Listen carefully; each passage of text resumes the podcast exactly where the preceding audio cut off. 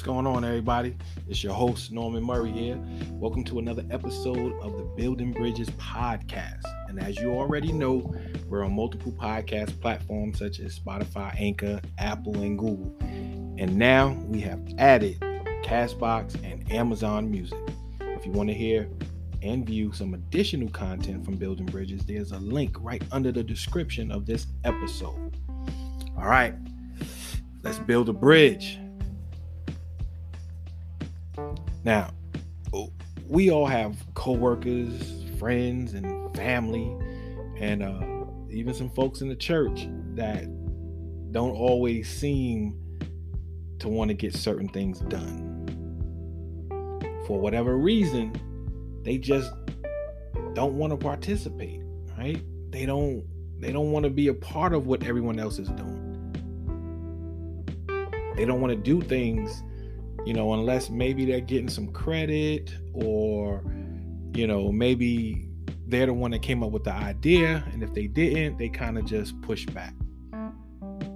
Which leads me right to the episode six title Priorities Must Be Important. So when we have people like that, the first thought for many folks is that they're lazy, careless, selfish, they have a lackadaisical mindset or attitude. And I know some of you have heard this growing up good for nothing. Now, there might be some validity to a few of those words, right? It just depends on the situation and the person. But not in every case, the person or individual is, is lazy or selfish. In a lot of these instances, it's just not that important to the individual. And if something is not important to you, you will never make it a priority.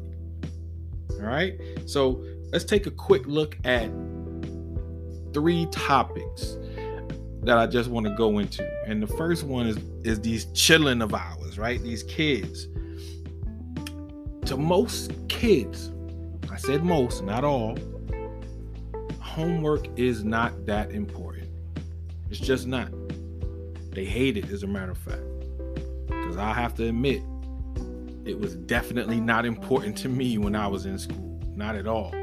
Well, at least not until the end of the quarter or the end of the school year because you didn't want to fail, right? So all of a sudden things became important, which in turn made it a priority. I had to get it done. But then you have some students that are, are during the course of the school year, right? Their birthday month falls in there. Right? You also have Christmas in there. No one doesn't want to get a gift for their birthday or for Christmas. So all of a sudden, homework becomes important, right? Let's move on and get off those kids. Let's go to the work site. There's usually every now and again there's some group activities that has to happen at work, right? And there's always that one person. There's always somebody that does not want to participate. They don't want to be bothered. As a matter of fact, there have been cases where you, the listener, right now, have been the person that didn't want to participate. And because it's not important to us, it, it, it doesn't become a priority to us. Now, we might do it reluctantly, right? Or because the boss tells us that we have to do it, we, we get it done we we take care of it. But there'll be limited emphasis on on on trying to get it done in a timely manner right? Well then you start to use the word lackadaisical right? Because it's something that's not important to you right? There won't be any true passion behind what we're doing because it's just not that important which in turn means it will never become a priority to us. It's no different than if you have a list of things to do, right? And whichever one you deem is important will go right to the top of your list, which is why we use the word prioritize, right? We prioritize the things that are the most important. And it's almost a guarantee that if we deem something to not be important, man, the chances are slim to none that that thing will even end up on our list. Third topic, real quick. Let's talk about the church for a second. Prayer service. I know some folks don't want to talk about this one, but it it's a lost function in many churches today. And this is not just due to COVID. It was a lost function even prior to COVID. But those handful of churches that continue to push the prayer service and they keep it going, the attendance is usually pretty low, right? But things like Zoom and Google Meets, conference calls, right? The uh, the technology that we have today has filled a little bit of that gap. But unfortunately, you know, the attendance is still pretty low. I know, I know, I know, I know. But I pray, but I pray. I don't I don't need to be in the church. I don't need to be around people. Hold on, slow down, slow down. Don't don't don't take this personal. Don't take it personal. I'm not saying you don't pray. But what I am saying is that for those of us that believe in Jesus Christ and walk with him, our jobs is to follow the guide, the Bible that was left on record for us. And, and we ought to try to emulate as much of what's in the Bible as possible. Remember this one?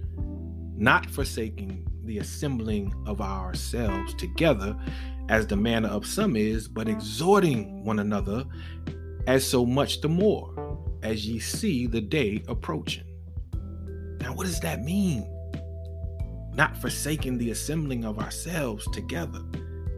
The word here is telling us not to forget about one another. Don't forget about coming together. Why? Because then it says, but exhorting one another. What is exhorting one another? Exhorting one another is helping each other out, giving us some guidance, helping us, giving us some um, godly advice. Some of those things actually are warnings as well, but we're in a different realm when we come together to pray. Now, if you want to go look that up, Hebrews 10 and 25. See, what I'm trying to get us to understand in all three areas is that it doesn't really matter from the kids doing their homework to the group activities at work or even at prayer service. At the end of the day, it doesn't matter who you are, where you are, or what you're doing. If it's not important to you, you will not make it a priority. Let me go just a little bit deeper in an example. Let's say your priority is going to work, right? Well, I would back up and question that just a little bit. Because if they weren't paying you, would you still go to work? See, taking care of your family is the priority. And the result of that being a priority is getting up and going to work. Paying bills is the priority, which results in the action of going to work. But again, if you did not have to pay any bills, if you did not have a family to take care of, or if you didn't need money like the rest of the world do, would you even go to work? So if the answer is no, then that simply means that it's not important to you, which means it will never become a priority to you. All right? Let's go back to the word very quickly. Jesus came to same to, excuse me, came to save the lost, right? Just go with me. For the Son of Man is come to seek and to save that which was lost. You can find that in Luke 19 and 10. Right? Let me paraphrase a little bit. So Jesus had a mission, an assignment, if you will. And with this assignment, he understood that saving lost souls was a priority. Jesus made sure that it was important to him, it stayed important to him. Remember when the other disciples didn't want to pray with him? What did he do? He continued to pray, he pressed on. It was important. When they beat him, what did he do? He endured it. When they stabbed him in the side while hanging on the cross, what did he do? He continued to endure it.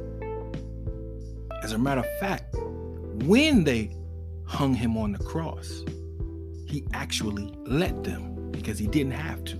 He's all powerful. But you see, it was important to him. Wait a minute, let me change that. We were important to him.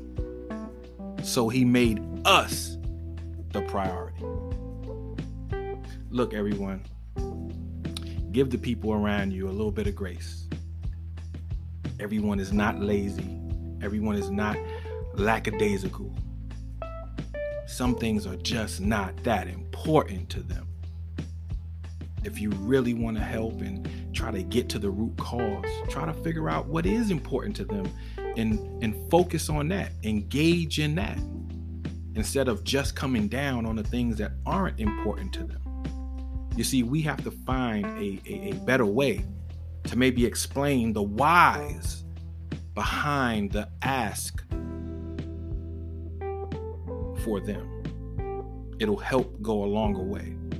It may help them understand. It still may not be super important to them. But if they understand that maybe what you're asking is important to you, they may respect that and say, well, if it's important enough for you, let me prioritize it and, and make sure it's on my list. Let me make sure I get it done. Let me make sure that I do it the right way instead of just dismissing it.